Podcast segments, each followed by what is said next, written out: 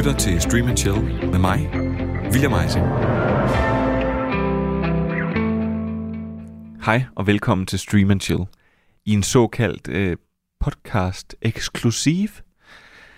En bonusepisode, fordi alle jer, I var så søde at gå ind og rate Stream and Chill på diverse podcasttjenester. Og det gør faktisk en hel masse. Det hjælper os med at blive udbredt til endnu flere, og på den måde så får programmet jo lov til at leve videre.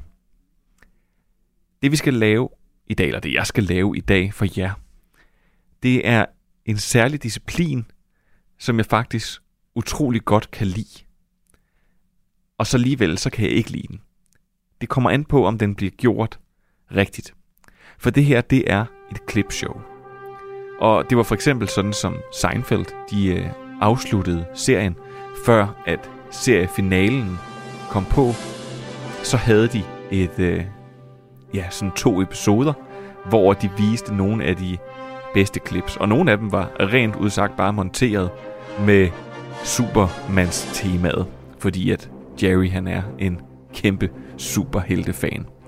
Så det, det bliver ikke helt det samme. Men derimod så kommer jeg til at fortælle små historier om nogle af de her klip, jeg spiller. Fordi Stream and Chill er på mange måder mit hjertebarn, og det betyder utrolig meget for mig, at I lytter.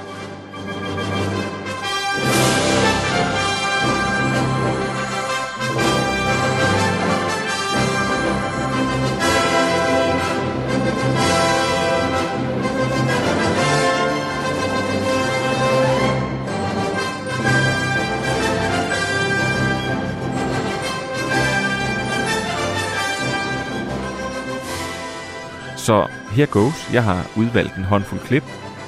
Nogle øh, har noget med hinanden at gøre. Nogle er fuldstændig taget ud af kontekst. Det første, vi skal høre, det er Manfred, der anbefaler sin yndlingsserie. Det gør han i et af de allerførste afsnit. Og vi optog det her afsnit ude på øh, øh, Kenneths kontor i Slagelse. Øh, på det tidspunkt, der optog vi ikke studiet, og vi optog sådan lidt rundt omkring, så lydkvaliteten, den er, ja, mildstalt svingende. Det sjove er, at, øh, at Kenneth havde egentlig aldrig en idé om at skulle være en fast gæst. Han ville rigtig gerne være med til at starte programmet, og han elsker serier. Så det var faktisk også ham, der kom op med navnet, efter jeg havde prøvet alle mulige idéer. Øh, til sidst så, øh, efter jeg havde tænkt på, at det skulle hedde TV Guide, og jeg ved ikke hvad, så tænkte jeg, hvad hvis nu kaldte det for Vi Elsker Serier? Og så googlede jeg så og fandt ud af, at der var nogen, der havde taget det site. De er jo så senere blevet rigtig gode venner af programmet, så sådan kan det jo gå. Men,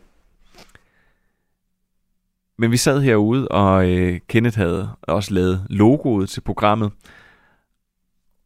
Og jeg tror aldrig, at vi sådan bagefter en episode har grinet så meget over noget, som da Kenneth gentagende gange bliver ved med at disrupte Manfred, der faktisk prøver at dele, dele et ret rørende barndomsminde om hans seriekærlighed og hele hans tilgang til Star Trek.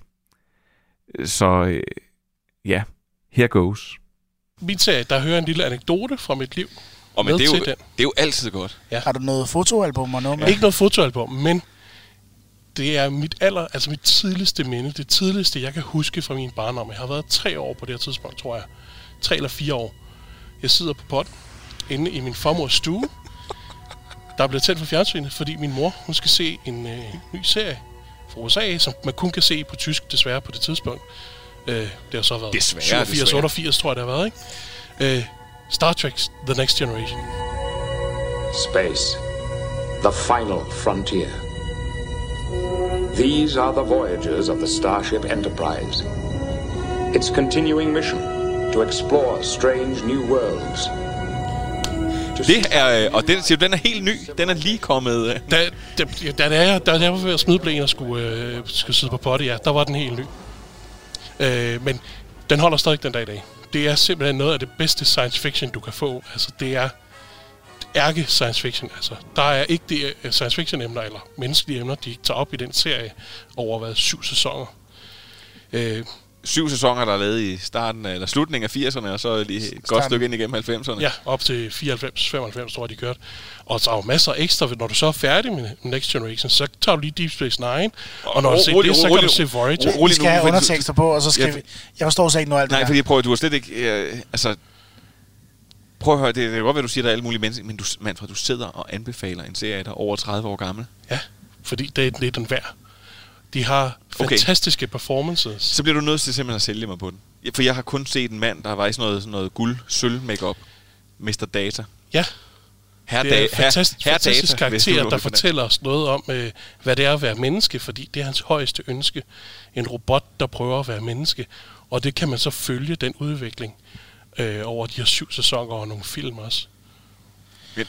Jeg, Jeg, jeg skal skal, jeg, kender, du må, fordi jeg sidder simpelthen og tænker, Jeg har et spørgsmål, og jeg er bange for at blive enten, altså komme i dårlig stemning og noget, men den der Og robot, der gerne vil, jeg har, den der robot, der gerne vil være menneske, er det den der øh, guldmand, eller er det fra en anden, er det fra Star Wars? Det er guldmanden. Nej, nej. Det er fordi hans, hans make-up kan- er sådan lidt gylden, og hans dragt er også sådan gullig. Guldmanden, det er fra Star Wars. Det er ikke ham, der har en støvsuger som ven, vel? Nej, det er Star Wars, og det har intet med Star Trek at gøre. Og jeg spurgte, jeg spurgte, da du sagde, at det var den, du ville øh, hive frem i dag, så spurgte jeg, om det er den, hvor de hilser med hænderne.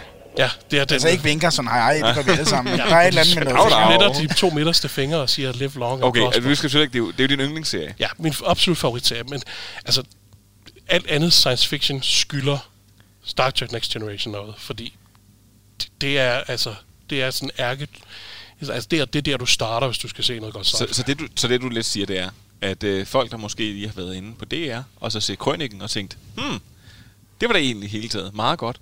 Er der, måske, er, der, er, der, er der måske noget, en ældre udgave af Krøniken, og, øh, som så bare lige er et par hakker bedre? Hov, hov så, så, er der, så, er der, så er der Matador. Jeg synes, det er fedt, at han ligesom deklarerer den som en sci-fi-serie, så det hiver, du, det hiver lige Sådan en historisk drama, fra. Sådan, ja, sådan, ja, men er det ikke et historie? Det er jo for... en Galaxy farfar. Nå, nej, det Den er Star super pæn. Ja, de har grimme gymnastikdragter på. Og ja, det ser ud som om, der er nogen, der har tegnet med en tus, når der er nogle special effects hen over skærmen. Men det holder stadigvæk, fordi skuespillerne sælger det. Men det sjove er faktisk, jeg vil sige, jeg har en, øh, en, øh, en god ven. Øh, skal vi jo ikke til at udlevere ham. Øh, Her Nej, men han har også lige spurgt mig, om han skulle se filmen, og så sagde jeg, ja, det skulle han. Ja, for du kender ham også. Men han har faktisk lige siddet og genset hele serien. Og han sagde også til mig, og sagde, du bliver simpelthen nødt til at se den. Hvis du ikke har set den endnu, og det har jeg virkelig ikke. Og den er faktisk også på den uendelige liste. Ja. Øh, for den kan... Det er også det er en stor mundfuld, altså. Syv sæsoner med 22 afsnit af 40 minutters varighed. Det, der er til mange timer, ikke? Øh, Og så er der også de to andre serier, som jeg lige nævnte, i samme univers. det er Altså, jo jeg kan godt mærke- tidspunkt. At Det, det bliver den. det, der også er godt, det er jo, at du har den her barndomshistorie med den. Ja. Ja. Jeg kan huske, når jeg husker tilbage, øh, min mor var også alene med mig, så kan jeg huske, hun sad og så en serie, der hed Neighbors, tror jeg. Ja. Og gudske tak og lov for, at jeg ikke sidder her 30 Og jeg, år jeg, efter. jeg, jeg skulle sige, jeg var da bange for, at du kom og sagde, ja, men når vi nu åbner op for gamle serier, så vil jeg godt øh, øh? Dallas og Ja, øh, præcis. Så jeg dollars. kan bare og, sige, jeg er meget, meget glad for, at jeg ikke sidder 30 år efter og tænker, hold kæft, den har defineret mit liv. Den Ja, den-. Jamen, hun, hun har, altså, den er defineret. det, er- det er rigtigt. Det, altså, jeg havde ikke så meget valg med at blive nørd. Hun, hun satte mig på den sti ret tidligt. Det var også hende, der introducerede mig for Watchmen, for eksempel. Okay. Øh, den læste hun før mig, og så øh, lånte jeg dem, når hun havde læst dem. Sindssygt. Så Ja, du er- det, det, jeg, har ikke, jeg har ikke kunnet gøre så meget andet, end at blive nørd, altså. Du har fået det ind med Ja, modermælk. men Bogstaveligt talt. Men hvis man vil se Star Trek, Ja. Så start med... Nej, nej, nej, nej, ikke så Hvor snart skal man med. se den? Hvor skal man se den? Det skal man på Netflix. På VHS-bånd. Ja, det er sgu lige før. Det hele ligger på Netflix. Man kan godt springe sæson 1 over. Så snart Riker, number one i serien, har fuldskæg, så bliver det også godt. Okay. Det er Og det er jo, det er jo, en, øh, det er jo meget, det er god bonusinfo. Ja. Øh, jamen, så vil jeg, så vil jeg have lov til at sige noget nu. Det skal du også have lov til. Øhm, jeg trækker stadigvæk på smilebåndet, når jeg hører den der R2-D2 lyder Manfred, der øh, kager fuldstændig rundt i, om guldmanden han er venner med støvsugeren, eller hvad det er, der sker.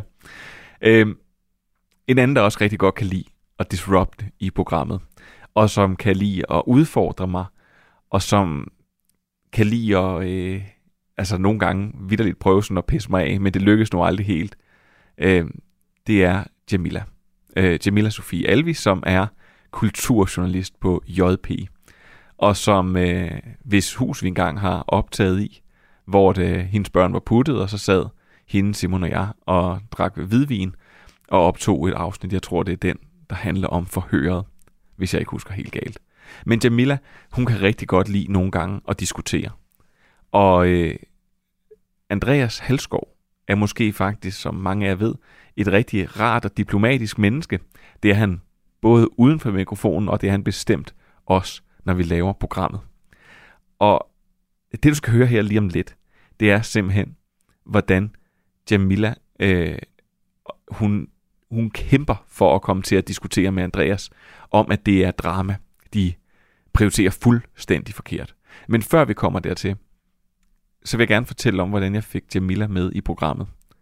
Fordi Jamila øh, var faktisk også hende, der anbefalede, at jeg skulle ringe til Andreas. Så de kendte hinanden perifært. Men jeg ringede til... Øh, jeg fik at vide, at, øh, at hende her, Jamila her, hun var, øh, at der var gang i hende, og jeg synes, det var noget, som programmet det kunne mangle. Så øh, jeg fik hendes mail, og så skrev jeg en mail til hende.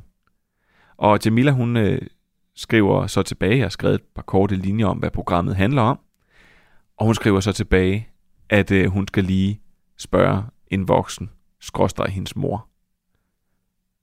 Og det var så hendes redaktionschef på JP, hun refererede til. Men prøv at høre, det er altid en fornøjelse at have hende med, og hun, som jeg, siger, øh, som jeg også lige sagde, ja, så var det hende, der faktisk pushede på for Andreas Halsgaard, han skulle komme med i programmet. Og det er jeg simpelthen rigtig, rigtig glad for. Men nu får du her ind endnu en af de gange, hvor jeg i programmet bliver kørt helt ud på sidesporet, og hvor at øh, Jamila og Andreas, de, Jamila prøver i hvert fald alt, hvad hun kan for at få en diskussion op at køre med Andreas. Jeg har sådan en, en, en anden lille udfordring med serien. Det, Kom med jeg, jeg vil gerne lige sige, at jeg synes faktisk, den er ekstremt flot produceret. Ja. Den er mega lækker. Hold kæft, hvor er den lækkert lavet, og de spiller godt, og der er ikke noget. Altså. Øhm, men jeg har måske...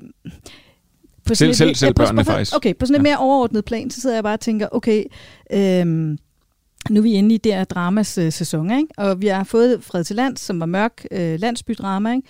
og så kommer der så denne her, øh, som handler om terror, som, som også er mørk. Det synes jeg godt, man kan sige, uden at ødelægge noget for nogen.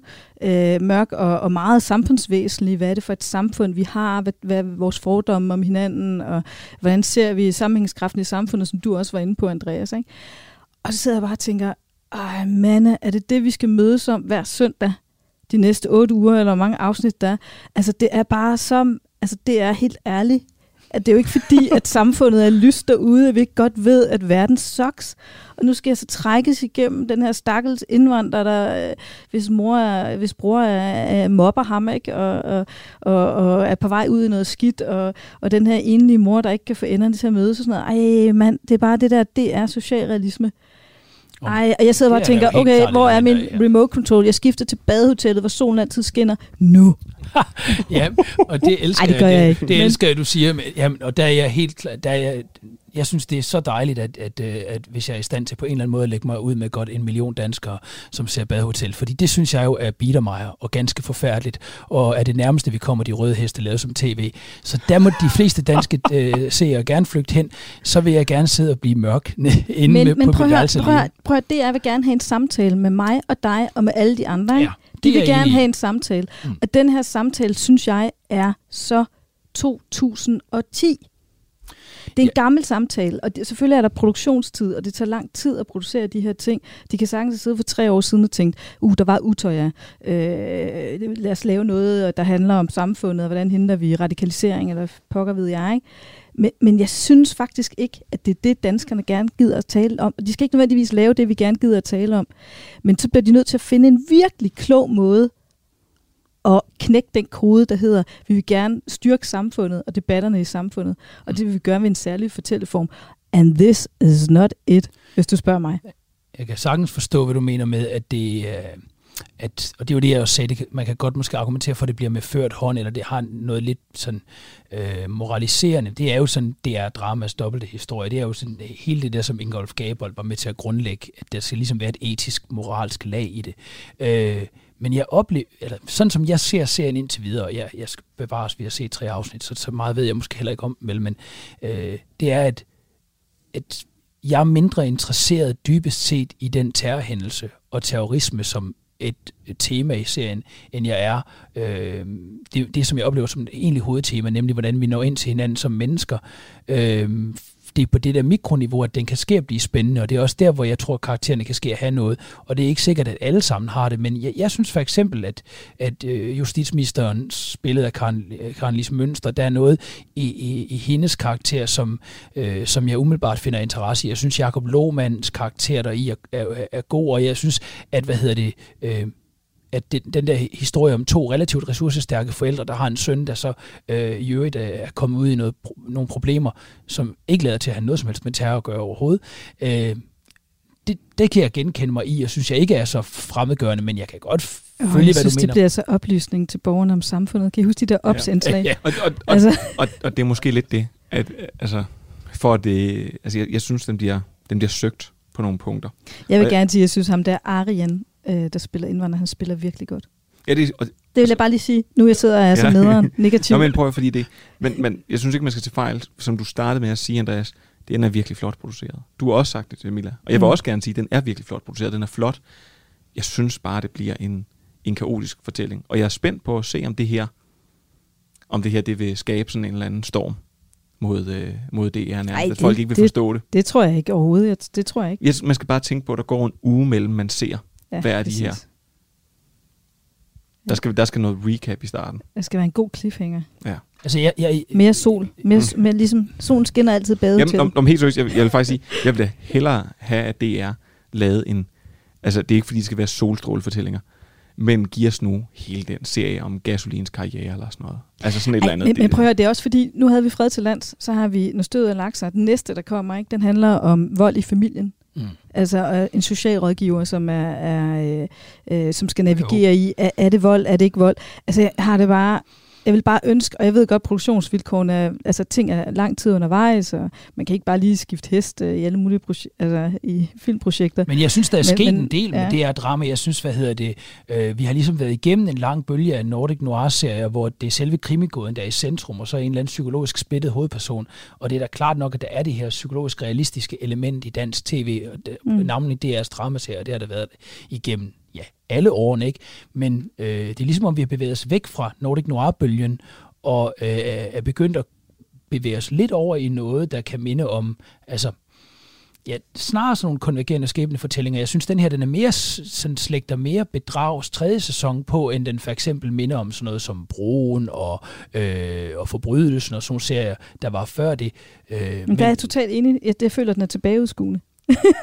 Nå ja, men det, det, er, det er en DR-formel, vi er ude i. Det er der ingen tvivl. Prøv før vi begynder at snakke øh, DR-strategi og alt muligt, så, øh, så tror jeg, vi skal igennem her, og så synes jeg, vi skal finde ud af.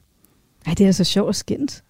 Og før det her klip her, der snakkede jeg jo faktisk meget om, hvordan Andreas han kom med i programmet. Første gang han faktisk var med i programmet, det var, det vi lavede en top 10 over årtidets bedste serier. Og jeg havde tænkte, vi kan ikke nå at have hver vores top 10 med. Det sagde min daværende redaktør Bjarke også, det bliver alt, alt, alt for meget. Så jeg lavede et sindrigt pointsystem, der gjorde, at øh, vi hver kunne tildele nogle serier nogle point, og så på den måde, så kom de med på listen. Det jeg måske skulle have gjort, det var, at jeg skulle have lavet en slags shortlist, eller at jeg skulle, eller der skulle have været sådan noget med, at minimum to personer stemte på den her serie her. Fordi det, der skete, det var, at Andreas, som det søde og rare menneske, han nu er, ja, han kom til simpelthen at hijacke hele listen ved at øh, give så mange point til Twin Peaks The Return, som faste lyttere af programmet vil vide, jeg ikke er, er nu skal jeg sige, mildest begejstret for, som, som, som jeg synes virkelig er, øh, er at gøre vold på den gamle Twin Peaks. Andreas han har selvfølgelig hijacket hele listen, og øh, kom med og lød som om, at han havde været en del af programmet for altid. Siden den her gang, der har Andreas og jeg, vi har lavet rigtig mange ting sammen. Vi har snakket rigtig meget sammen, haft mange lange samtaler i telefonen, og faktisk første gang, at jeg overhovedet snakkede med Andreas, hvor jeg inviterede ham med i programmet. Der tænkte jeg, nu må jeg jo ligesom nødt til at screene, for det var gået lidt galt med Jamila, der ligesom kom ind og disruptede alting. Så tænker jeg, hvis jeg nu lige snakker grundigt med ham her, så finder vi ud af, hvad for en type han er. Og ret hurtigt så fortæller Andreas mig, at han er i gang med at gense hele øh, Fresh Prince of Bel-Air sammen med sine børn. Simpelthen ved at, at påtvinge dem det her. Anyways, nu får I simpelthen Andreas, der disrupted med sin første optræden i Stream and Chill. Min top 10 liste.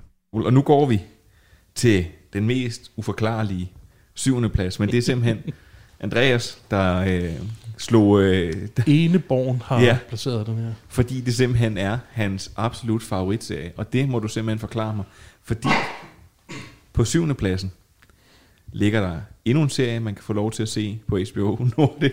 Ja. Det er virkelig, virkelig godt, og meget der er meget diversitet her. Det er rigtigt, HBO Nordic har, har, har, har held til at, kan- at kan vise de her serier, men Hold Ja. ja. Catch Fire er jo en AMC-serie, og Twin Peaks The Return, som du leder ind til nu, er jo en Showtime-serie.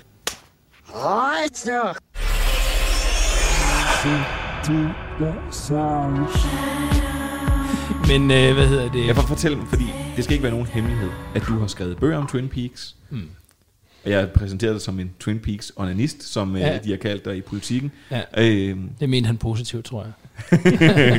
og, og det, det varierer selvfølgelig. Og jeg må også sige, at jeg var helt, helt opslugt af Twin Peaks. Og så kom Twin Peaks The Return. Og, øh, og jeg, må, jeg holdt på.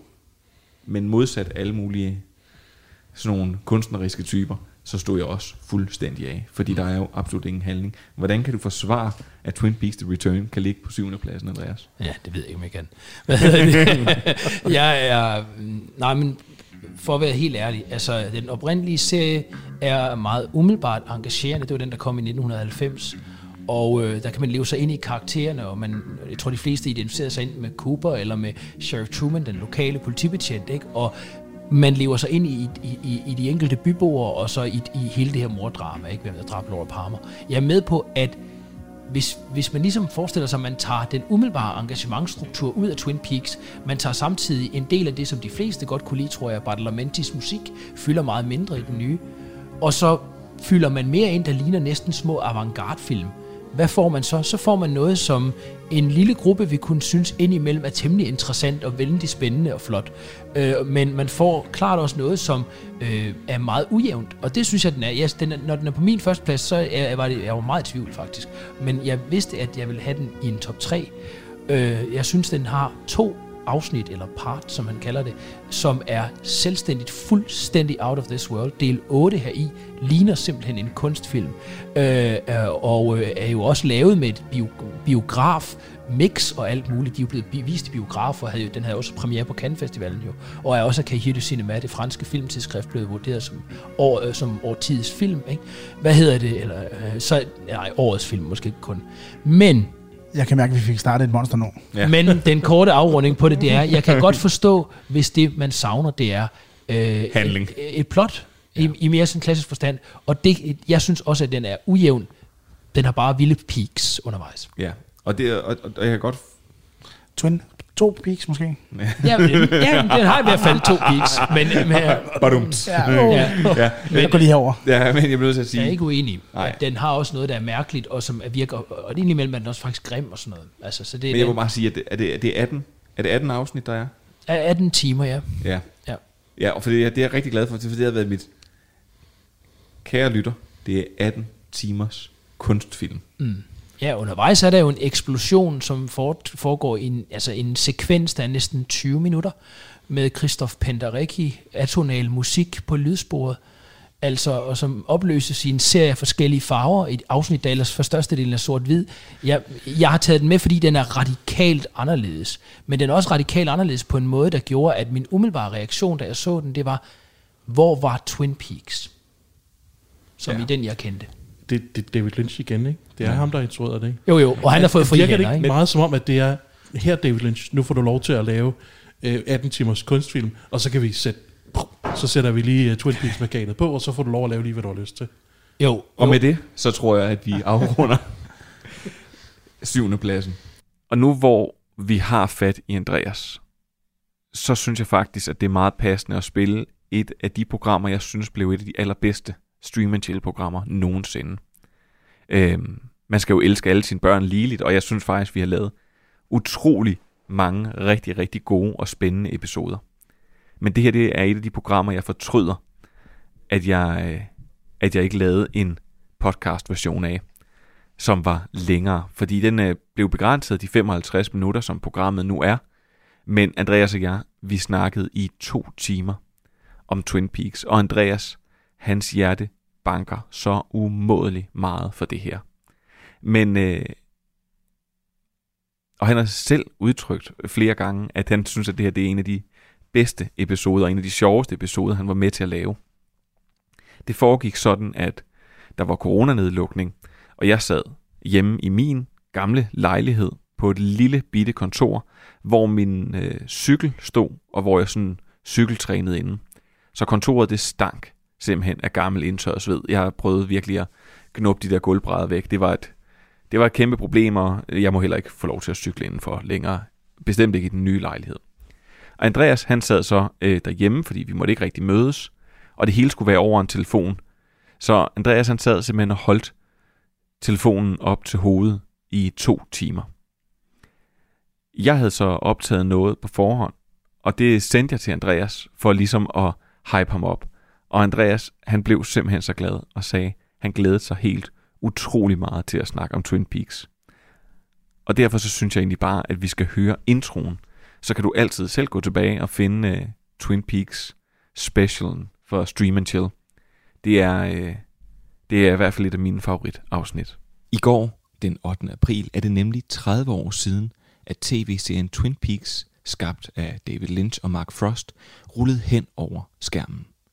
TV-serien var og er noget, verden aldrig har set lige, og den har influeret meget af det tv, du ser i dag. Derfor fortjener den, at du hører hele historien og meget, meget mere. Men til det, der skal jeg bruge en særlig hjælpende hånd. Og derfor har jeg inviteret min telefoniske gæst, Andreas Halskov, som har skrevet bogen om Twin Peaks. Det er jo normalt sådan noget, man siger, når nogen ved rigtig, rigtig meget om noget. Men Andreas Halskov har rent faktisk både skrevet bøger om Twin Peaks og den ene af seriens skabere, David Lynch. Han har holdt foredrag, og generelt så har han baseret hele sin meget spinkle karriere på Twin Peaks. Andreas har interviewet stort set alle, der var involveret i Twin Peaks. Øh, dem, der satte snacks frem, dem, der skrev replikker, kamerafolk, skuespillere, alt. Han mangler kun to one-on-one interviews, men det er der mere om senere. Kender du ikke Twin Peaks, så lover jeg dig, at vi ikke ødelægger noget for dig. Det her det er ikke en slavisk gennemgang af serien afsnit for afsnit. Vi skal nok prøve at holde os for de helt store, alt ødelæggende plot-afsløringer. Men er du allerede bekendt med serien, så er der altså også stadigvæk masser af gode historier og ting, du helt sikkert ikke vidste. Med mindre du er gift med Andreas eller er en af hans børn, fordi jeg er umiddelbart tvangsindlagt til at høre det hele. Lige meget hvad, så rigtig god fornøjelse.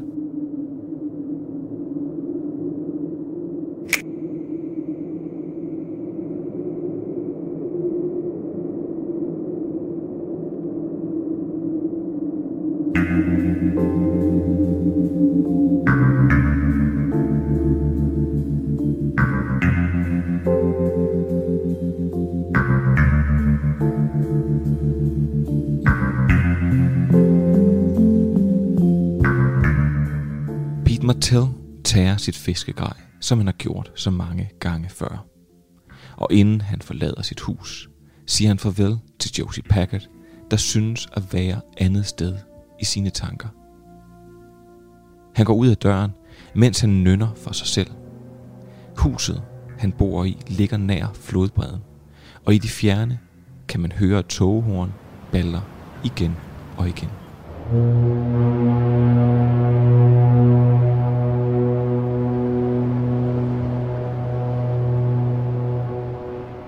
går af en lille sti med småsten, der løber langs floden og som fører væk fra huset. Toghornet baller igen, og han mumler for sig selv. A lonesome foghorn blows. Og vender sig samtidig om og kaster et blik ud over det grå vand og de lavt hængende tunge skyer. Hans blik stopper imidlertid, da han ser noget liggende på bredden bag sig. Hastigt vender han sig om og sætter et rasttrav med blikket stift rettet mod det, der fangede hans blik. Han kommer tættere på og efterlader sit fiskegrej på behørig afstand og bevæger sig helt, helt tæt på. Som han står der ganske tæt på, går det op for ham, at han nu står foroverbøjet over et lig, pakket ind i plastik. I den ene ende, hvor hovedet ligger, er plastikken åben, og man kan skimte det lange, våde, krøllede hår.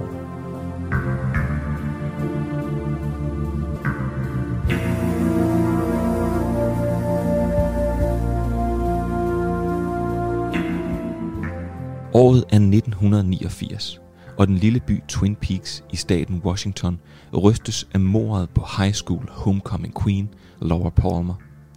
Byens lokale politi er ude, hvor de ikke kan bunde, og derfor tilkaldes hjælp udefra i form af FBI Special Agent Dale Cooper. Men intet er, som det synes i byen Twin Peaks, hvor historierne og mysterierne står i kø. Og det er bestemt ikke alle i byen, der har en interesse i, at Laura Palmers mor nu giver anledning til, at hver en sten i hendes umiddelbare, så pæne liv endevendes. Og Dale Cooper er nu sat på sit livs sag.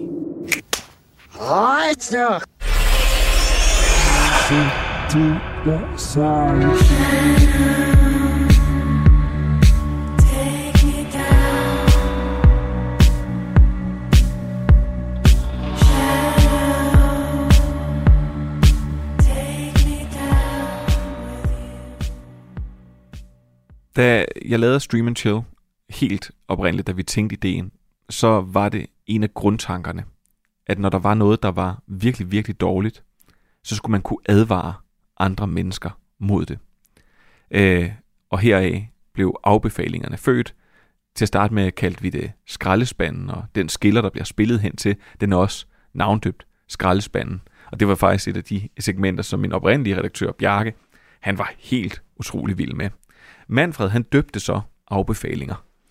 Og, øh, og Manfred har haft flere spektakulære afbefalinger i løbet af de her snart øh, ja, øh, 80 plus afsnit, vi har lavet indtil videre.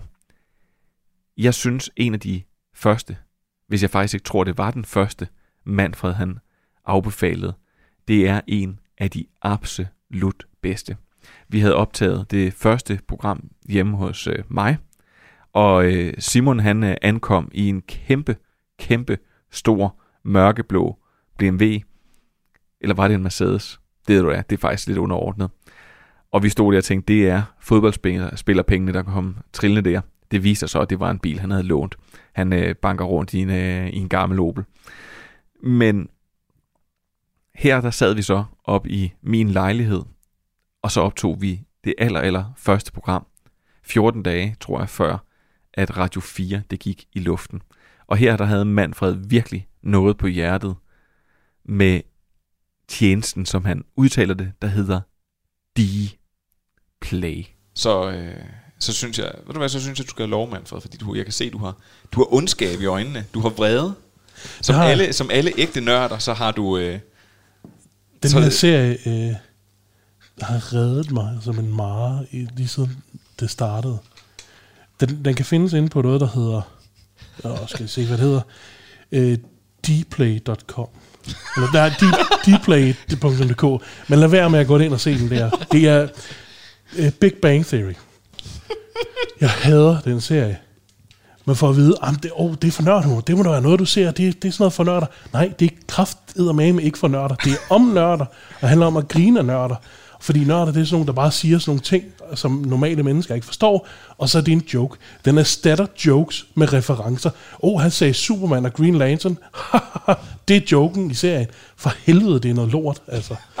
Det er jeg faktisk virkelig glad for at høre, fordi det, det har sådan været mit indtryk af den serie. Jeg har ikke set et afsnit overhovedet, men, ja. men det der lige præcis sådan noget, det faktisk har været mit indtryk, så jeg har holdt mig fra den. Så jeg er utrolig glad for at høre, at det er sådan der, så Den jeg ikke er, gået, ikke er gået glip af det. vil du kategorisere dig selv som en nørd?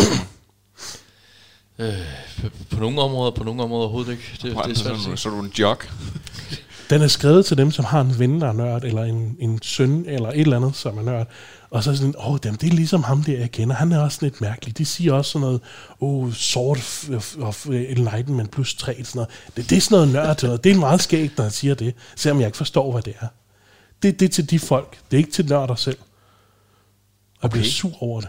Du, ja, det kan jeg da godt fornemme. Virkelig. Men, men, men prøv at, men, du sidder og snakker om en serie, som har...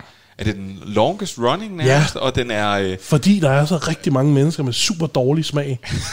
selv, mine, selv nogle af vores, mig og Williams nørdvenner, de ser den også, og synes, den er skæg, og jeg kan simpelthen ikke forstå det. Jeg må bare smile sammenbit og sige, ja, det ser en meget skæg serie. Okay, så ser du fint. jeg må Og det er sådan, hver gang der er nogen, der snakker om Manfred, han sidder lige nu ligner en, der har forstoppelse. Ja. over den. Jamen, jeg kan virkelig ikke med den, altså.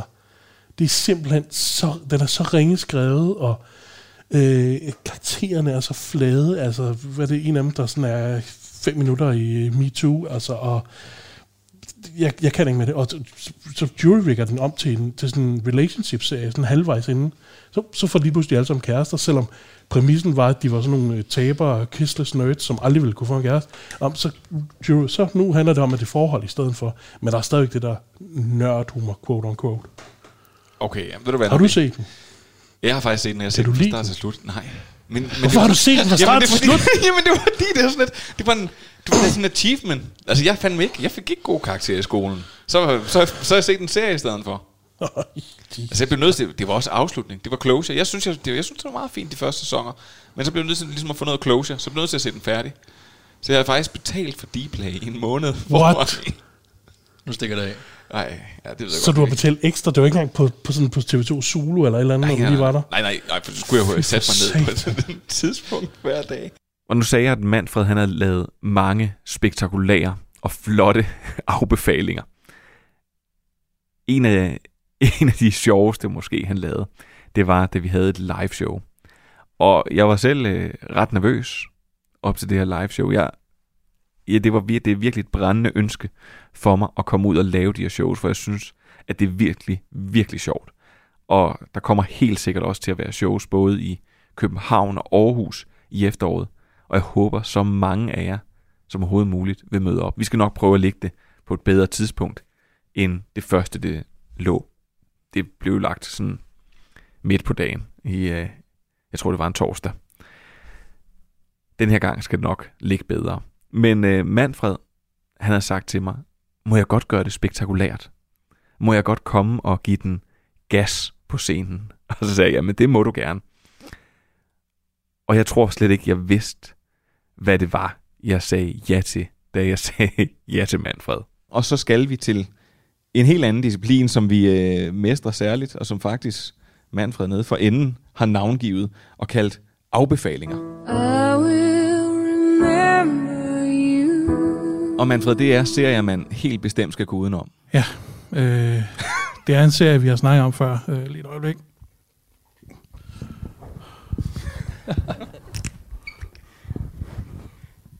Manfred, han tager nu lige en lille dram. Ja. Det er... helt Star. Trek Picard.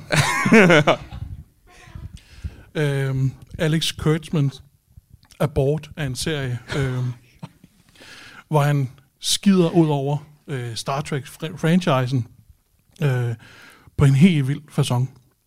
Altså, vi har snakket om tidligere i vores øh, Star Trek Special-afsnit, men jeg vil godt gå tilbage til den igen, fordi øh, der er lige kommet en ny ud, hvor Alex Kurtzman, som er ham, der har blevet tovholder for alt Star Trek-franchise i øjeblikket, han truer med, at han har øh, Star Trek-serier klar til 2027. øh, så derfor så blussede hadet til mig op igen, selvom jeg havde egentlig øh, lagt alt nyt Star Trek fra mig. Det er ikke for mig, det er begravet, det er ikke til mig, men han, han, øh, han, får det, han, han, han bliver ved med at vælte lorte-serier ud til, til den her franchise. Altså, er jeg så respektløs over for det hele. Den bedste serie lige nu af de nye, fire nye serier, der er, det er den animerede komedieserie. Manfred, øh, så må du lige forklare mig, fordi det var jo så et dilemma, vi rendte ind i, at jeg er jo kommet relativt sent til Star Trek, og vi, jeg lovede dig, at hvis øh, du sagde, hvis, øh, hvis jeg skal være med i det her program her, ikke det her, men sådan programmet generelt, så skal vi på et tidspunkt lave noget om Star Trek. Og så begyndte jeg så at se Star Trek The Next Generation, som jeg så ikke vidste på det tidspunkt, jeg havde forpligtet mig til 177 timers tv.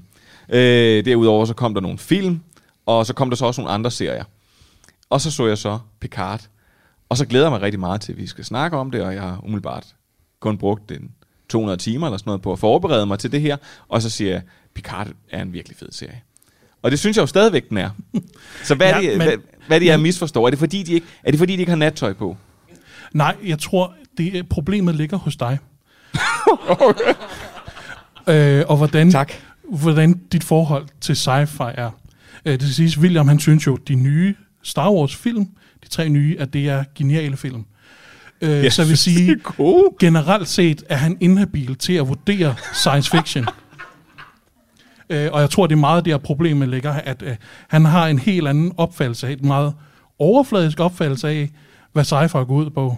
Men du har så heller ikke fået Star Trek og Picard, altså den originale karakter, ikke ham her, som også hedder Picard, men som i hvert fald ikke er den samme karakter. Øh, ham har du ikke fået ind med modermækken, ligesom mig. Nej, det skal jeg da lige love for. Igen, så vil jeg minde publikum om, at det første barndomsmænd, Manfred har, er, at hans mor ser Star Trek The Next Generation på tysk tv. Ja. Ja. Tysk eftersynkronisering. Perfekt. Okay, så det... Øh, jeg, vil, jeg, kan, jeg kan jo ikke sige noget imod. Jeg synes, det er helt fair, at du synes, at den er, øh, den er Altså, altså, frygtelig. Og jeg har jo ikke noget som... Generelt, altså helt objektivt set, så er det også en dårlig serie. Den er pacet elendigt. De, de bruger fire afsnit i starten på, at Picard han er på den her farm, og der er, bliver introduceret to karakterer, som går og hjælper ham. Og oh, man tænker, det, de er sikkert øh, vigtige for historien. Nej, femte afsnit, så skifter han, nu tager han ud i rummet, og de der to karakterer, som han har brugt fire afsnit på at lære at kende, de bliver fuldstændig glemt. Her er et helt nyt cast af karakterer, du skal lære at kende. Okay, hvorfor? Hvad, hvad, hvad, hvad var pointen med de fire karakterer, med de to karakterer i starten så? Hvad skulle vi bruge de fire afsnit til? Men jeg synes, det er ret sejt, at du alligevel er nået så langt hen, fordi jeg så to afsnit, så kunne jeg simpelthen ikke mere. Dejligt, der er en, der er enig. altså, det var jo Star Trek, så jeg blev nødt til at se det til ende. Det kunne jo være, at det blev bedre, men så slutter det bare ligesom alle Hollywood-film slutter øh, de sidste par år. En stor lyssøjle op i himlen, som, øh, som helte, de skal stoppe. Fordi ellers sker der noget frygteligt. Men så synes jeg, at, øh, at jeg vil give den her. Du får den her, altså sige, Picard, den skal man gå udenom. Jeg synes, det er faktisk er meget, øh, det er meget godt, du har bragt det op, fordi vi faktisk øh, nået til det sted, hvor at, øh, i, øh, i programmet, hvor I skal forlade scenen, og så er der jo, sige, men før I gør det, så er der jo en af dine favoritkarakterer for det her univer- univers. Det er Mr. Data, som er en, øh, en mandlig android. Og til det... En mandroid. En mandroid. Ja. Øh, og det er jo meget sjovt, fordi at øh, nu skal vi faktisk øh, byde velkommen til en, øh, en kvinde, der spiller sådan lidt, jeg vil næsten kalde det den kvindelige udgave af Mr. Data. Ja, jamen er det nu. Så jeg synes, du skal rejse dig op, og så synes jeg, at folk de skal klappe, og så synes jeg, I skal klappe af Ronny og Simon og Manfred. Og så synes jeg også, I skal klappe af Amanda. Du må godt komme helt herop. Det her er Radio 4, og du lytter til Stream and Chill, programmet, der giver dig det nyeste inden for tv- og serieverdenen. Du kan altid finde os på diverse podcasttjenester og på Radio 4's hjemmeside og app. Hej. Hej Amanda. Velkommen til. Tak.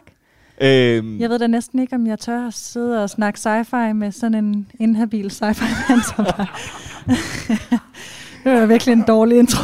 ja, det var det virkelig. Det skal ikke være nogen hemmelighed, at, øh, at, jeg, at Manfred han er den, jeg har, der er med i programmet, som jeg har kendt længst tid. Øhm, Manfred og jeg, vi har kendt hinanden øh, øh, det med, ja, jeg vil sige halvdelen, godt halvdelen af mit liv øh, har vi kendt hinanden.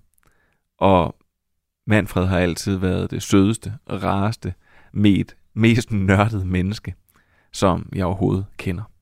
Øh, jeg var heller ikke i tvivl. Han var den første, der var på min shortlist, da jeg skulle lave Stream and Chill, at ham måtte jeg simpelthen have med. Fordi udover at Manfred han er øh, rigtig, rigtig vidende, så har han jo også den her vrede, som mange nørder har, lige så snart, at der er nogen, der ikke passer godt på deres dyrebareste skat. Der er ikke nogen tvivl om, at Manfreds dyrebareste skat, højst skattet serieunivers, det er Star Trek. Så derfor så inviterede jeg faktisk Manfred til at snakke om Star Trek i en hel episode. i vores Star Trek special. Og det er også et af de afsnit, som der ligger mit hjerte utrolig nært. Manfred, han øh, snakkede, ligesom Andreas, nærmest i to timer, dengang at Andreas han skulle lave Twin Peaks-episoden. Og jeg, øh, jeg kunne slet ikke, øh, nogle gange kunne jeg slet ikke vriste ordet fra ham. Jeg synes, at det vil være svært at vælge en bid ud, eller vælge en del ud. Så derfor så vil jeg måske opfordre dig til at vende tilbage og høre den her episode, hvis du simpelthen ikke kan få stream and chill nok. Jeg har i hvert fald valgt at lægge introen med ind til Star Trek. En intro, som Manfred også var rigtig, rigtig glad for. Groft sagt er der to opfattelser af rummet i sci-fi-kulturen. Enten begyndte det hele i en fjern, fjern galakse for mange, mange år siden,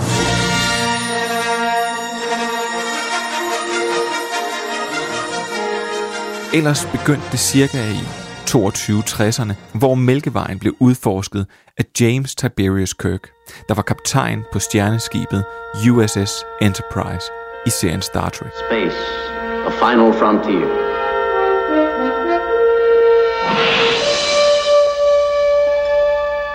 These are the voyages of the starship Enterprise. Its five year mission to explore strange new worlds, to seek out new life and new civilizations, to boldly go where no man has gone before. Star Trek The Original Series strakte sig fra 66 til 69. Men selvom serien sluttede, levede Star Trek-universet videre. Først med The Animated Series, så kom Next Generation, Deep Space Nine, Voyager, Enterprise, Discovery og seneste skud på seriestammen Picard. Derudover er der et hav af film og spil, der alle handler om Star Trek-universet. Jeg har aldrig egentlig helt forstået hypen, indtil den dag jeg så Patrick Stewart. Han har spillet Jean-Luc Picard i Star Trek The Next Generation, og han har spillet den samme rolle i flere film. Og han må regnes for at være måske en af de mest populære, hvis ikke den mest populære karakter i showets historie. Og han annoncerede sin tilbagevenden til Star Trek på den her måde.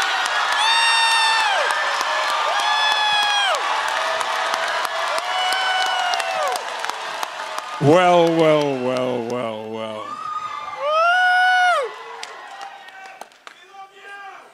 We do. We do. And returned. Thank you. I have spent a lot of time recently watching Star Trek The Next Generation. Including episodes I'd never seen before, which was fun and exciting. And gradually it became clearer and clearer to me that the power of that show, the success of that show, the benefits that it gave. I have never ever grown tired of hearing from people who stop me in the street or in a restaurant. Well, no, I don't like being interrupted while I'm eating. but um, who say to me, Your show changed my life. Without Star Trek The Next Generation, I might not be here. And and that lies at the very center of what I have to tell you now. Jean Luc Picard is back.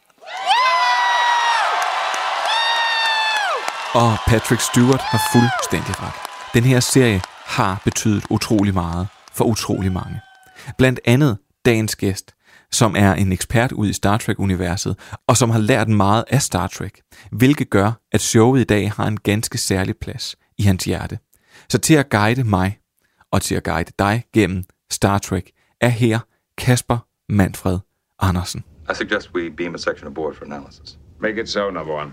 Vi har ikke øh, så mange interviews med i Stream Chill. Jeg synes tit, at det forstyrrer lidt i formatet, men øh, jeg vil egentlig også rigtig, rigtig gerne snakke med folk, der har noget på hjertet. Og det har instruktører og skuespillere faktisk tit. Så måske skulle jeg gøre lidt mere ud af at komme til det. I hvert fald vil jeg sige, at jeg har udvalgt nogle af de interviewbider, som der har været med i programmet. Måske det mest spektakulære, og måske den mest hissige omgang, øh, jeg har været ude for, det var, da Amanda Collin, hun kom med sit dejlige væsen og smadrede lige ind i, i showet øh, til vores live show. Amanda var på det her tidspunkt aktuel i serien Raised by Wolves, hvor hun spiller karakteren Mother. Og øh, jeg plejer altid at være ret afslappet i de her interviews, men Amanda hun holdt mig virkelig, virkelig på stikkerne. Og det gjorde, at, at jeg simpelthen kom til at lave en fortalelse, som kunne nok have kategoriseres som et øh, OK hissigt MeToo-øjeblik, eller i hvert fald en grov antagelse fra min side. Anyways, Amanda hun tog det rigtig, rigtig pænt. Og udover at I selvfølgelig kunne høre hende, hvad skal vi kalde det, disse mig lidt i forhold til øh, min sci-fi-viden, ja, så gav hun virkelig, virkelig meget af sig selv på scenen. Hvordan fanden havnede du i en uh, Ridley Scott-serie? Jamen, øh, det gjorde jeg, fordi at jeg blev inviteret til en festival i Irland med en frygtelig kvinde, som blev inviteret derover til en festival, som hedder Subtitle Festival, som er europæiske film, hvor at der sidder en meget, meget dygtig mand og udvælger talent fra Europa. Funklende stjerner fra, Funklende måske. stjerner. Og så øh, blev øh, filmen, øh, der bliver vist film i fire dage, europæiske film med subtitles, der er navnet. Og så kommer der øh, et par skuespillere med fra de film, og så rigtig mange caster. Og så har man sådan nogle speed dating møder i fire dage, hvor man simpelthen bare tråler igennem Karster. Og øh, det var jo virkelig, virkelig en fed festival at blive inviteret til. Og så en af dem, der ikke var på min liste, det var Kate, som castede den her serie. Men hun så heldigvis en frygtelig kvinde, og jeg sad heldigvis i baren, fordi det er en meget afslappet festival bagefter. Og så, jeg husker nærmest, at hun sådan kom sådan hen til mig meget, meget tæt, og var sådan, can we talk? Og så, øhm, ja, så tog vi et glas vin, og hun fortalte om projektet, og så gik det meget hurtigt derfra. Nu siger du, altså var det, så, så ventede Ridley Scott op på et værelse? Eller? Nej, ej, så... Åh, oh, nej, nej, nej, okay, det er lidt meget for... Ej, det Wow. er virkelig... Take it to another level. Lad os sige det på en anden Nej, det Så foregår på en lidt anden måde. hvor Altså, øh, det der sker, det er, at man øh, får et manus. Nå. Ja, øh, jeg fik et manus. Øhm, når hun, vi mødtes på en bar, hun fortæller om projektet, det er vildt, og man sidder bare og siger, hmm, ja, okay, ja, fedt, nå, okay, spændende, spændende, hold da kæft. Og mens, altså, jeg tror, man går så meget i panik, så man bare sådan, hvem, er, hvem fanden er Ridley Scott? Altså, jeg bliver nødt til at google manden. Altså, du ved, sådan, man er sådan, når jeg er glad i hjertet, men hvad? Altså, altså, du ved, man bliver sådan der, ikke? Så det var det første, jeg gjorde, da hun var gået, tror jeg, og bare var sådan, åh oh, nej, åh oh, nej, nej, nej. Og så øh, sagde hun, kan du kaste i morgen? Og så siger han, det kan, altså, jeg ved godt, at man på sådan en her festival skal bukke og nej og gøre alt, hvad I siger, men det kan jeg simpelthen ikke. Altså, jeg må kaste i næste uge eller et eller andet. Og så var hun sådan, det, det her, det var lørdag. Så var hun sådan, det kan jeg ikke. Altså, hvis jeg skal have noget, så skal jeg have det senest mandag. Og så sagde jeg, okay, så lad os gøre det i morgen. Og så øh, bundede jeg et glas vin og lærte replikkerne. Og sov og havde speed dating møder hele formiddagen og tog til casting. Og så gik det godt. Men, men hvordan, nu siger du lært replik, altså hvor mange, skal, kan man ikke få lov til at læse op af et eller andet, kan man ikke få lov til at stå? Øh, Nej, nej, det var to. Øh, men altså heldigvis, heldig, heldig, heldigvis. Altså til castings får man jo aldrig lov til at drikke en vin, en, et glas vin med den, der kaster dig. Altså aldrig. Jeg ved da ikke, hvornår det nogensinde er sket, at det var så heldigt, at jeg kunne sidde i en bar på en irsk pub og være sådan, nå okay, grineren, nå hvad så det her, og sådan noget. Altså du ved, aldrig. Så jeg kom jo også ind til casting og nærmest high-fivede med hende og var sådan, jeg har bare lige lært replikkerne, er det okay, vi lige gør, skal vi lige prøve det her, og nu må lige, altså du ved, helt afslappet. Øh, altså til castings normalt, så er jeg jo sådan en, der står ude på toilettet og laver power positions, og sådan, okay, så kommer jeg ind og prøver at være normal, ikke? Det gjorde jeg ikke her. Så det var, Der var du normal? Der var jeg, der var okay. jeg faktisk normal. Det var det faktisk, var rigtig øh, heldigt. Men, men, og så derfra, så øh, de forelsker sig bare i dig og siger, det skal være dig, eller hvad? Ja. Det er jo nemt. Ja, er det ikke Hvorfor har du ikke gjort det noget før? jeg tror, der er nogle... nogle gange så står måne og sol jo rigtigt i forhold til nogle, øh, nogle ting, og øh, øh, nogle gange så kan man mærke det. Altså, jeg havde faktisk samme fornemmelse til flaskepost fra P-castingen. Øh, det var den allerførste spillefilm, jeg lavede i den, altså nogensinde. Øh, jeg havde kun lavet sådan noget kortfilm i for en cola-agtig. Og så får man en, en ret stor birolle i en film med Nikolaj og Fares, som var, altså jeg var bare sådan, jeg vil bare lave en film med Nikolaj Likos, det er mit største, det er mit største ønske i verden. Slut. Så, så vil jeg gerne Nå, dø. check. Og så var det sådan, okay, men så lav den. Hvor det er også noget med, at du blev castet fra en salatbar, dengang du skulle være med i Shit Happens. Altså jeg mødte Thomas Glud, han skulle have en salat. Han skulle have og så salat. sagde han, det skulle da, har jeg ikke, er du ikke skuespiller? Så var jeg sådan, jo, vil du have kylling? Eller, øh, ja. Så, um, Nå, men bare for at sige, nogle gange, så kan man godt, altså, så, må, så er heldet på en side. Ja, det skal Ikke? jeg sgu da Nå, men det var det, altså fornemmelsen var den samme dengang med flaskefast for P, som den er her. Altså det var for at sige, nogle gange, så, så, er det bare, så er det bare det, man skal lave. Fordi at, jeg tror måske, fordi rollen er rigtig. Altså, øh, øh, ja, fordi at øh, det er den rolle, man ligesom skal give liv til.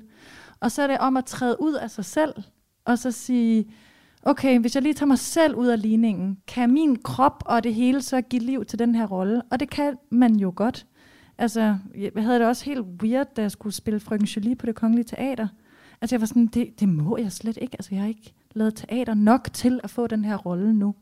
Men lige der passede det rigtig godt, at jeg lige skulle spille hende, tror jeg. Altså, så det øh, har jeg, sådan kigger jeg lidt på det. Nogle gange, når man laver interviews, så kan man komme virkelig galt af sted. Nu siger jeg man. Jeg kunne lige så godt også sige mig. For man kan, jeg kan komme virkelig galt af sted. Øh, jeg har engang fået at vide, at jeg interviewer sådan meget mærkeligt og meget direkte og lidt personligt. Øh, og jeg griner. Øh, og hvis det er nogen, jeg godt kan lide, så øh, roser jeg dem for deres arbejde. Og det synes jeg også, der skal være plads til. Men nogle gange skal man også blive lidt for direkte. Og jeg var lige ved at, det var lige ved at gå helt galt. Fordi jeg fik en øh, Klaas Bang i røret, da vi skulle snakke om hans rolle i Dracula. Og øh, Klaas havde jeg fået lov til at ringe til om morgenen. Eller, det var øh, godt op af formiddagen. Men det var tydeligt, at han lige var stået op, og han var i gang med at lave kaffe. Og jeg siger så, øh, hvad det er, jeg egentlig godt kunne tænke mig at snakke med ham om her, øh, før jeg trykker optag. Og så siger jeg også, jeg ville jo egentlig også gerne spørge dig, om du skulle være James Bond. Og jeg tænker, det var sjovt, fordi at, øh, hver gang, at der er nogen, der gør det godt i en engelsk serie, jamen så bliver de straks rygtet til at være James Bond. Men øh, Klaas, han synes, det var et lidt ligegyldigt spørgsmål, og sagde til mig, men hvis du spørger om det, så siger jeg bare nej, for det skal jeg ikke. Øh, så vi var lige ved at komme lidt skævt ind på hinanden. Om øh, Klaas han var hurtig til at tilgive, eller om jeg var god til at charme mig ind, det, øh, det ved jeg ikke. Men i hvert fald så fik vi også en ret sjov snak om hele det her projekt Dracula, og om hvordan det er at optage ude i den bidende, bidende kulde. Jeg får jo ret vildt, altså den her scene, der står du, øh, jeg er fuldstændig nøgen, og den tager jo, den strækker sig i, i rigtig, rigtig lang tid. Det er en Jeg tror, den er vild 10 scene. eller 11 minutter lang. Er det, noget, ja. var, Ja. var det, må jeg spørge, stod du bare nøgen på sættet? Eller var du Ja, det gjorde jeg. Og det, og det gjorde jeg altså ja, helt til nærbillederne, når vi, når vi kun ser mit, mit, mit, øhm, mit ansigt eller hendes, eller når der er sådan nogle two shots, så havde jeg, så havde jeg, noget, så havde jeg noget, noget varmt på, fordi det var iskoldt. Det var jo midt om vinteren og om natten og sådan noget. Ja, I stod, og Så det, er, noget den, er optaget, på, øh, den er optaget udenfor. Ja, den er optaget udenfor. Det langt det meste af den er optaget udenfor. Så havde jeg noget varmt på, så meget som jeg kunne. Men, det var, men, men jeg blev ret hurtigt klar over, altså de har skrevet, at han er nøgen, og jeg synes, det gjorde noget for scenen, at han er nøgen, og man kan se det, og man kan få den fornemmelse. Og derudover så for min egen bevægelsesfrihed, fordi hvis man for eksempel har noget på sådan op til livet, eller et eller andet, så bukser eller sådan noget, så, man, så skal jeg hele tiden have en meget klar bevidst, så, skal jeg i hvert fald vide meget nøjagtigt, når, hvornår jeg går ind og ud af framen med de bukser der. Så man, altså fordi man ikke bruge billederne i det øjeblik, at man kan se bukserne. Ja. Så for at jeg kunne få noget mere bevægelsesfrihed, og det synes jeg var vigtigt, for at det der vilde dyr kunne få lov til at, ligesom at få sådan noget, noget, noget spillerum, så sagde jeg, prøv at høre, det er fucking lige meget. Det er fint. Jeg tror ikke, jeg har noget, som der ikke er nogen, der har set før. Ja, det skal vi nok lære at leve med alle sammen.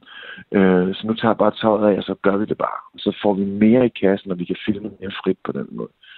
Så, så, så jeg var faktisk, altså for, for langt største parten af den, var jeg fuldstændig sådan, hvor herre har skabt mig. Hvor, hvor, spørge, hvor, hvor lang tid tog den scene at filme? Fordi det kan godt være, at den er 10 minutter. Fem, fem dage.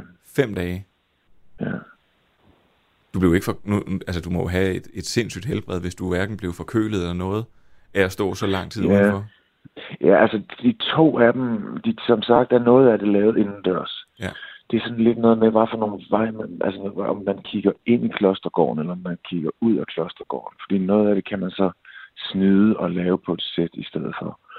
Øh, og noget af det, altså to af dagene var indendørs, men de tre af dem var i Slovakiet for et lille års tid siden. Slutningen af februar. To graders frost, altså.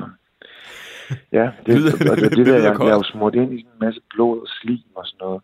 Og det er jo altså sådan noget lidt, det er jo vandbaseret, så det kan jo fryse, når man står i, i altså så det begyndte sådan stille og roligt i løbet af scenen, fordi den er så lang, så begyndte det at stivne. Altså det var åndssvagt. Men øhm, Men bror, det er jo til, til gengæld er produktet blevet, øh, hvis man overhovedet må kalde Altså, serien er jo blevet rigtig, rigtig flot, og du... Øh, alle har jo, er jo været benovet over din, øh, din skuespilpræstation. Så man kan sige, du har, Ja, lidt, men det- du har, du har lidt for det. Ja, jeg har lidt, men det, men det er selvfølgelig også det, der er så, som du siger der, til, til det tilfredsstillelsen, ikke? At, at så tager man en chance og gør nogle valg, og så nu prøver vi fandme at, at gå den her vej. Og så er det jo virkelig, virkelig fedt at se, at det bærer frugt, ikke? Og at, altså, for jeg synes faktisk, at det er rigtigt, at, at det giver noget ekstra, at man kan se, at, at, han, at altså, det giver noget til det der vilde dyr. Og jeg synes tit, at man kan få en fornemmelse af, at man ser et eller andet, så kan man se, at det her, det var skrevet til, at nu foregår det uden tøj på, men så er de blevet blufærdige, enten producerne eller nogen skuespillerne, hvad ved jeg. Så kan man se, at det er filmet på en måde, så man hele tiden er dækket ind, så man ved, at jamen, der er ikke nogen her, der har smidt kludene, vel? Og, og det, det, det bliver bare sådan en dum blufærdighed. Jeg er ikke noget, ja, det, det gør jo ikke noget, der er den blufærdighed, hvis, det, hvis, hvis historiefortællingen stadigvæk fungerer. Her synes jeg bare, at historiefortællingen kun fungerer, ved vi rent faktisk kunne se, at, at, at når man lige er steget frisk og frejdig ud af en ulv, så, har man, så rejser man altså uden tøj på. Derinde, øh, det er en regel. Det ved man. Hvis man rejser i en ulv, så har man ikke hverken sko eller sokker eller underbukser på. Du lytter til Stream and Chill med mig, William Eising. A rule to live by. Ja. Når man rejser i en ulv, så har man ikke tøj på. Fantastisk. Det her, det var det, jeg havde fundet frem for den her gang. Jeg vil faktisk sige, at jeg har virkelig, virkelig hygget mig med at lytte nogle af de gamle programmer igennem. Og jeg synes egentlig bare, det er, det er virkelig, virkelig fedt. Og jeg synes, at det er virkelig fedt, at der er så mange, der lytter med. Og I skriver til mig, og I opfordrer mig til alt muligt. Og nogle gange, når jeg laver fejl, så skriver I også til mig og fortæller mig det. Ved du hvad, det gør egentlig ikke noget. Det kan jeg sagtens tage. Så det vil jeg gerne sige utrolig mange tak for. Jeg håber, du har nydt det her intermistiske klipshow. Og så ville det simpelthen ikke være Stream and Chill, hvis jeg ikke gav de sidste ord til Jean-Luc Picard. You know, back when I was in the academy, we would follow every toast with a song.